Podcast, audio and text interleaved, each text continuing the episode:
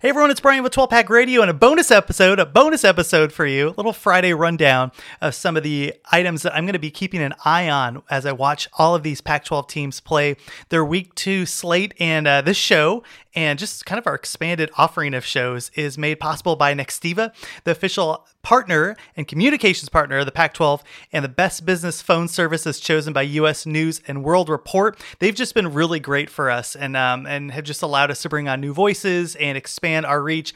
And obviously, have expanded the reach of the Pac 12 with their partnership there. Get Nextiva for your business and get business phone service, video conferencing, team chat, call reporting, and all for the fraction of what you would pay for those services separately. Visit nextiva.com forward slash 12 pack to get started. So, our thanks to them for launching this show. So let's get into it. Uh, well, the first thing that I want to do, oh, you know, one thing I should mention too is we received a number of questions from our listeners when we asked for them and then forgot to answer them on the flagship show. so um, I'll go ahead and run down those and try to answer them to the best of my ability.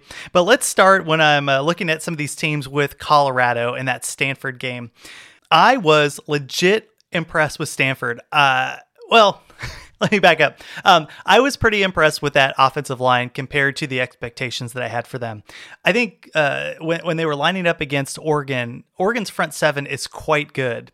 And the push that I saw from the Stanford offensive line kind of made me take a step back and think, okay, now I don't want to overreact to one game. You know, obviously COVID's happening and all this practice stuff, but still, to be able to get a push on that front seven, which is probably the best front seven in the Pac 12, I was just really impressed by Colorado and their ability to do that. And I think the matchup between them and Colorado's front seven, which is also not bad, they actually have some interesting pieces on there. I just think it's going to be fascinating. So if you're a Stanford fan and you're listening to this show and you're watching, keep a look and see if you're going to be able to keep getting uh, yards on the ground. Because holy Moses, I think you'll probably get, be able to get them through the air, particularly if Davis Mills is the quarterback there. Uh, but really, I think if if Stanford is able to get that rushing attack uh, set two games in a row, you have some really interesting things to look forward to, not just in this shortened season, but in the future because there are some definitely are some good pieces on that uh, offensive line if they're able to get their act together that could be there for a couple of years. Flipping over to Colorado, oh man, that secondary. I mean.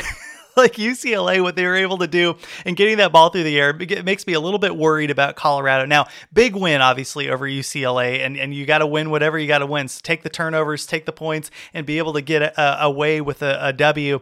But I'm, I'm really worried about whether or not they're going to be able to stop Davis Mills. Some of those wide receivers for uh, for Stanford are quite good. Simi Fehoko, um, even though he was locked down really by Oregon, was still able to get 88 yards and some big plays. If you take a look at his stats over the course of the last two years and, and you know last year and then just this game just big chunk plays 22 25 like so keep an eye on whether or not he's going to break open and get his because i do think that stanford should be able to throw the ball against your secondary. If they don't man that's amazing for for colorado and something really encouraging moving forward on the offensive side for Colorado, I, I, mean, I'm not sold on Noyer yet in that offense. Let's see. Let's see whether or not they can uh, put more points up against a defense that, that clearly is going to be better than UCLA and Stanford's defense. Uh, but I, I, it's almost like a Coors Light or a Miller Lite. I think it's Stanford Light right now, that, that defense, until they prove otherwise.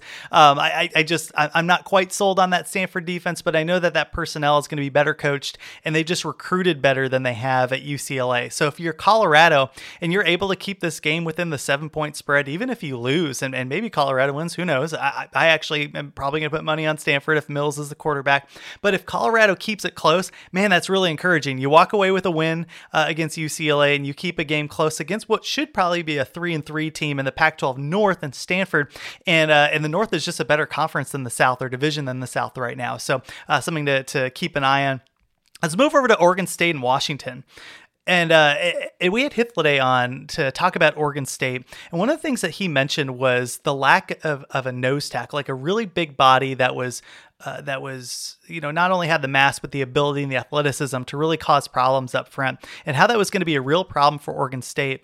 And if you go back and you watch the Oregon State game they had two dudes with their hands in the dirt and like you know seven linebackers basically. I mean it wasn't that bad but really they were doing like a four like a, a two five four two four five uh, type of defense. And and like I just took a look at that and went oh no. Like that might not be the best type of thing to do. I mean like it's one thing for Washington to do to do that, but for Oregon State to do that. I just don't know if they have really the personnel and the bodies to be able to, to keep space, like to be those space eaters and just to really be able to occupy uh, the the opposing defensive line.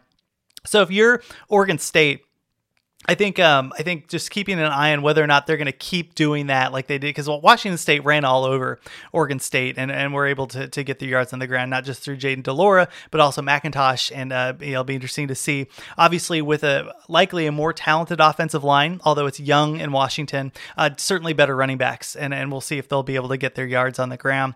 One of the things that was interesting I was listening to uh, the Dam podcast which is Angie Machado and uh, I forget the new person that's over there but interesting podcast and they they just were not enthusiastic about Oregon State at all. And it seems like the coaching staff may or may not have kind of fed them information that wasn't uh, reality, uh, at least in the first game. Maybe Oregon State gets their act together, but um, I'm just curious to see if that's the case. Oregon State could be really bad this year. Um, now, this could be an overreaction, but um, that may, you know, maybe we should overreact in the, in the first week. So uh, keep an eye on if Oregon State can, you know, lift their ability to play know, I know that this is UW's first game, and Oregon State's going to have a week to get their, you know, to kind of figure out their adjustments and all that stuff. But I still kind of like Washington here. We'll we'll see. Uh, flipping over to the Washington side, I, I, I they should be able to light up Oregon State secondary if they have a good quarterback. I mean, I think that's really the key. Obviously, the wide receivers I think are young and promising and athletic, and, and I just really like the fact that they were able to kind of push their way into the roster uh, as the as the season went on in 2019. Can they get a quarterback that can throw that ball because Oregon second Oregon State secondary is likely very very bad. So if you're not putting up points through the air, Washington fans, I think that's a big red flag. Um, although I would anticipate that they're able to do that. It's also possible that you know Jimmy Lake just goes turtle and, and just rushes the ball over and over and over again against the, the two person front there uh, for Oregon State. Kind of interesting uh, thing to keep a lookout for. And then you know with this new offensive line, are they be, are they going to be able to get a push against um, which should be a decent. You know, like again, we thought that this might be a, an interesting pass rush. Um, but anyway, like things are kind of all up in arms right now. As I was rewatching that Oregon State game, I think is interesting. So let's see if the Washington offensive line can get that push and make sure that they're they're getting their yards on the ground as well. Um, I would assume that this game is not going to be close, but it is COVID. It is the first game for Washington. They have a new offensive coordinator. They have a new quarterback. So there are a lot of ifs in, in that you know that area. But uh, let's see. Let's go over to Oregon. I think this line is really low. And I know it's cold. I know Oregon doesn't play well in the Palouse. Uh, but Oregon should have its way with Washington State. I think that this line might be a bit of an overreaction to what Washington State was able to do against what may be a really bad Oregon State team, and also just based on history rather than you know the the, the uh, talent on the field. Um, I'm going to look to see if Oregon can road grade. Can they push Washington State's defensive line around? And I know that uh, in the advanced stats, and this was something that I always argued with Rob about, I actually thought Washington State's defense in the beginning of the year was a little bit better than the numbers said, and Rob kept pushing back, and he was right. But that defensive front, like the defensive front seven, like aren't terrible, and they, from an advanced stats perspective, had a better um, a, better uh, number at the end of the year than the secondary. Um, I, I you know, flipping over to the offensive side, I thought Shough really was able just to, to chuck that ball down the field and was able, like, and willing and able, and the offensive coordinator Moorhead was able to um, put him in a position to just throw it down, see what happens against a secondary that's going to be significantly better, I think, than Washington State. Although we will see. I thought Stanford's secondary has Duane Akina as their coach. They weren't great against the pass last year, but I, I just I think that they're they're going to take a step forward compared to Washington State this year.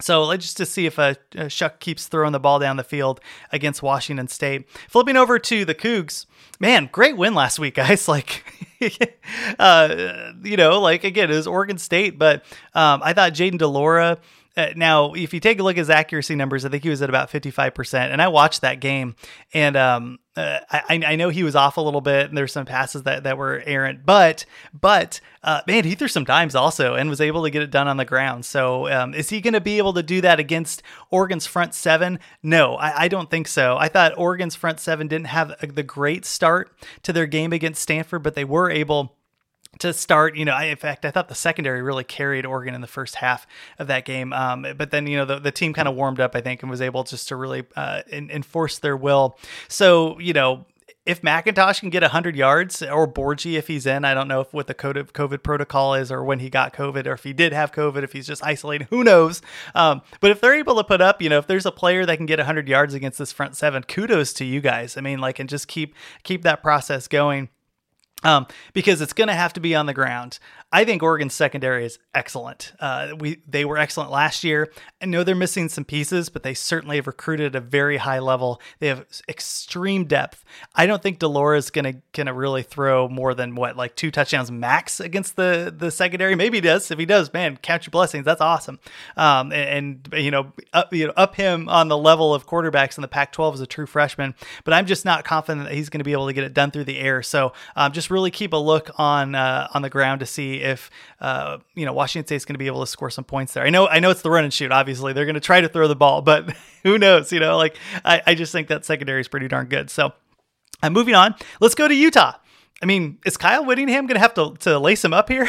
like I'm just listening to uh, and reading some of these reports, and it just seems like that defense might be decimated, but maybe it's not. I don't know. Maybe this is a little bit of smoke and mirrors, uh, try to throw UCLA off their game. So I can't really speak too much to the defense, A, because we don't know who's playing, and B, because we don't know who's playing. like uh, on the on the uh, uh, on the depth chart, like even if there wasn't COVID, this is a whole new secondary, and they're going to have to plug some holes up in the middle, although they're pretty good at that. So let's flip over to the defense here.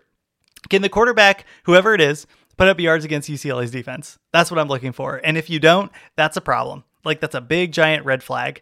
Um, I think that they'll be able to, and just because I think the tight end play there is quite good, and I, I think it's Brian Thompson who's the wide receiver that I really like. I know everybody keeps talking about Solomon Enis and, and all that stuff. I love Thompson. I thought he was really really fun. So I'm just gonna, uh, from an interesting, uh, you know, a personal standpoint, just to see if Thompson's gonna be able to get some yards like he did. Um, he seemed like kind of a big play threat outside of the tight end that Utah's been kind of craving. Um, shoot since like since we started this podcast. So uh, keeping a look at that on the ground. How good is Brumfield, Wilmore and company? Can they um, can they get yards on the ground? They should be able to.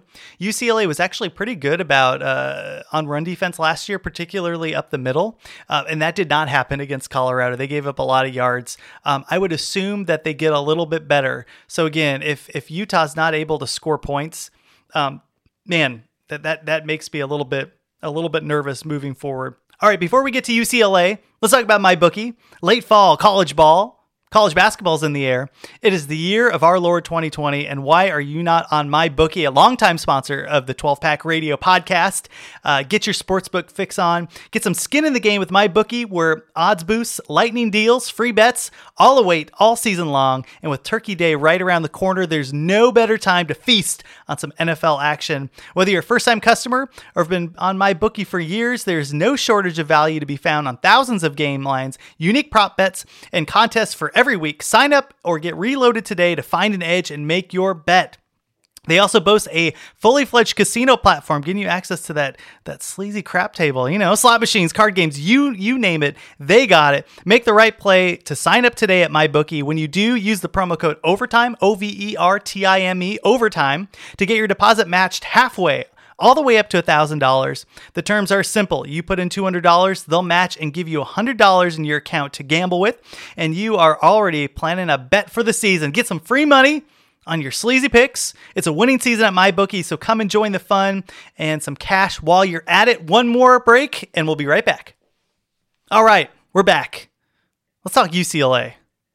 You know, if, if there's one year to get Utah if you're the Bruins, it's now, right? You got COVID, you got um, you know, maybe maybe a lot of walk-ons playing linebacker uh, at uh, in Salt Lake City. Um, who knows what the Utes are going to bring to this game? And it's the beginning of the year. They're trying to get their act together. They don't have their secondary. I mean, they, their secondary basically the entire unit left.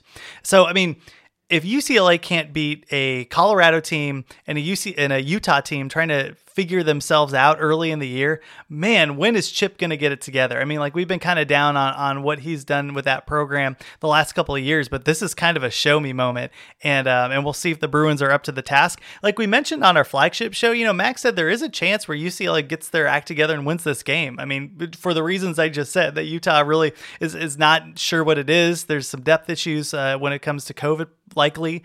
Um, so I mean, that's interesting. I'm going to look at DTR. Is there any progress with him. I, I didn't. I mean, obviously, if you look at the numbers and you stat count last, uh, you know, this past week, he he looked productive, but he had the fumble. Um, he had the interception. I, I just think I mean, I think he is what he is at this point. And again, it's really hard to play quarterback. It's extremely hard to play quarterback in a power conference. So uh, DTR is significantly better than any of us are likely w- would ever be playing quarterback. With that said, like I don't I don't know if he's going to get UCLA to the next level. I just you know, uh, but I'm going to keep a lookout for him in this uh, in this game. Is UCLA going to run him? You know, like uh, if he's going to scramble out a little bit more, it seems like Chip Kelly's been pretty stubborn at not doing that. But maybe he kind of unleashes the reins uh, and and sees what what DTR can do on that front. And then of course, like against UC, uh, Utah secondary, can DTR get the ball uh, through the air? Uh, I think there's going to be probably some some issues with Utah to start the game, and you know, we'll see if they can take advantage. So I want to see if he can throw. I want to see if he, they're going to be able to use him on the ground because really he's the key to that offense, and he just hasn't been able to to get that team over the top. Let's go to UCLA and USC. Um, Trojans, can you run the football? like I don't know. it seems like it has been a challenge. And uh, one of the things that Rob always points out, and I think it's it's it's a good point, is that it's even though USC's numbers on the ground um, aren't great, people assume that they're not trying to run the ball because it's an air raid. Like they're running the ball often, they're just not good at it. And you have a uh, you know like a, a rebuilt, or I, I wouldn't say even real rebuilt, a patched together Arizona front with like you know grad transfers from New Mexico State, New Mexico, and then like uh, they're probably gonna have some walk-ons in the secondary there. So like if USC can't run the ball against Arizona, it could be a long year and which is a bummer because we were really excited about them to, to come into the year because they can throw the ball through the air. I'll get to that in a second. Uh, the other thing is, can they stop the run? That's been a problem too. It's like the kind of dirty secret last year was you can run against this uh, USC defense as much as announcers were talking about that defensive line. I think you really could. Um, Arizona has an a uh, ah, how would I put it like a, an experienced offensive line. I don't think they're great, but they're they're fine. There's been some cohesion there we'll see if they're able to get that ball going. Uh, the one thing is they don't have JJ Taylor, and JJ Taylor is quite good. And and uh, I you know Gary Brightwell certainly had some numbers as a backup, but he strikes me as that backup that you know it's good when he's not the guy, but we'll see. Maybe he's going to be able to carry the load. The Arizona also has some interesting running backs behind him, so there's some depth there. It's just whether or not they could be JJ Taylor. I'm uncertain if that's the case. So um, if USC can stop the run there, I, I, think they win. I mean, the only reason the Trojans don't blow Arizona out, I think, is. Um, if if uh, if if the running game on offense and defense is a problem because they should be able to put up a ton of points against Arizona's secondary. And if you're Arizona, this is a tough game uh, the USC receiving corps is just it's it's good, and Arizona was just awful. Is there anything a better word? But they're just awful defending against the pass last year. And uh, yeah, I know Paul Rhoads is there. I know like there's the new defensive coordinator. Uh, they have some interesting pieces at the cornerback position. Um, but USC should just be able to light up Arizona. So if Arizona is able to play well on defense in the secondary, this will likely be the best pass attack that they'll face all year. Um, so if they don't give up a ton of points, kudos to them, and it'd be really exciting if I were an Arizona fan. Even even if they you know lose by 14, but it's all on the ground, like huzzah, you know, like congratulations. Um, you know, it's it's the it's the baby steps right now in Tucson uh, to see an improvement in that program because frankly, I think Kevin Sumlin's going to be around for a little while longer. Um, let's go to Cal ASU. Is this game happening? I um uh, I don't know.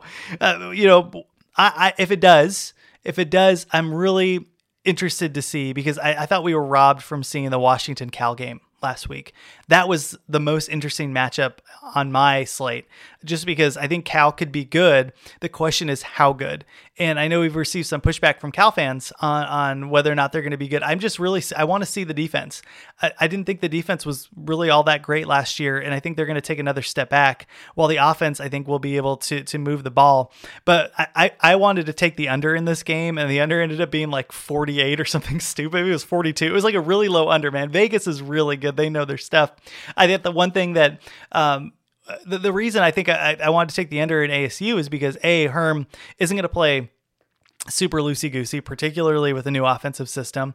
And um, if you could do one thing against Cal last year, you could run the ball. And I thought that, um, you know, going back to what I was saying about USC, I thought ASU was able to run the ball against USC. They, you know, and I think they'll be able to do that against Cal if this game actually happens.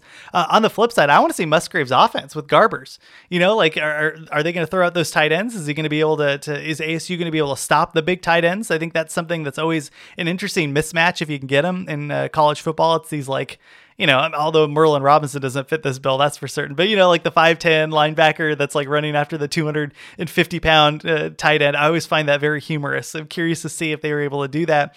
Um, on on the other end too, like I thought ASU's uh, defensive plan was really really good and i was curious to see how they were going to game plan around musgrave when they you know i'm sure that there was some nfl tape and all that stuff but like it's kind of hard to do that, you know, when you don't see uh, a new defensive coordinator in the scheme and all that stuff. So it was really fascinating to see that matchup. Hopefully, this game happens uh, because I'm really, really um, excited. I think these are two up and coming teams in the Pac 12, and just for them to go head to head. And if you're ASU, boy, howdy, that's a pretty rough one two punch, right? You know, to start off the, the season. So don't be disheartened uh, with that loss against USC. And even if they lost against Cal, I think things are going to get better in the conference. All right, let's get to user uh, user listener questions here real fast. Um, you know, the first question we got a couple of them. It was about the Pac-12's handling of COVID and Larry Scott. And one of the things on on this show that we've really tried to avoid is being the show that just constantly harps on Larry Scott and I, and I know that there there is a demand for that out there, and I get it. Like we, I mean, we've been like our criticisms have like not we're like we're afraid to um like we've we talked about it ad nauseum um and that's kind of why I haven't really harped on it as much we've really tried to keep the show more to an X's and O's and like just get into the games and all that stuff uh, even during COVID uh well you know with that said though we we did give the conference a lot of credit for the way that they handled the communication of COVID. And now we're starting to see the problems, right? But it's not just it's not just the Pac-12; it's everywhere. Um, I think there was like four uh, SEC games that were canceled this week, or maybe it was four teams, but like just all over the place. You're just seeing these games just drop like flies, which is just a, just a bummer. I mean, we were so excited for the season. I'm glad that some of these games are happening. I hope that they're happening in a safe atmosphere. Watching Notre Dame rush the field, was, was dying. Like, oh my gosh, get back in the stands. Um, so with all that said, um, contingency plans. Yeah, that, that probably would have been a good idea. Like I don't know, I'm just one man, one opinion. That that was definitely a problem.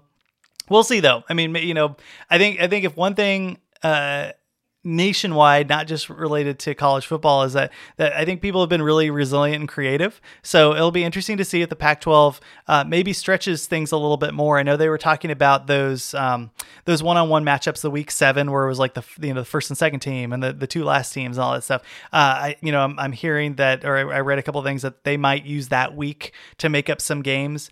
Um, I don't know why they couldn't push it back a little bit more. I guess the bowls would be um, be an issue. I guess we could take a look at that and see what happens. But yeah, um, it, you know, it was a really tight schedule, and to try to fit in all these games where like clearly there was probably going to be issues. Um, here we are. So I mean, it is what it is. Uh, we just didn't want to harp on it too much, but I'm you know I'm glad you brought up the the issue and um, that's kind of where we're at. Um, another question I had was uh, from Buffalo Matt, who's been a long time uh, listener to the show, and thanks uh, Buffalo Matt. It says, "What did the numbers on Beta Rank show for the Buffs versus the Cardinal?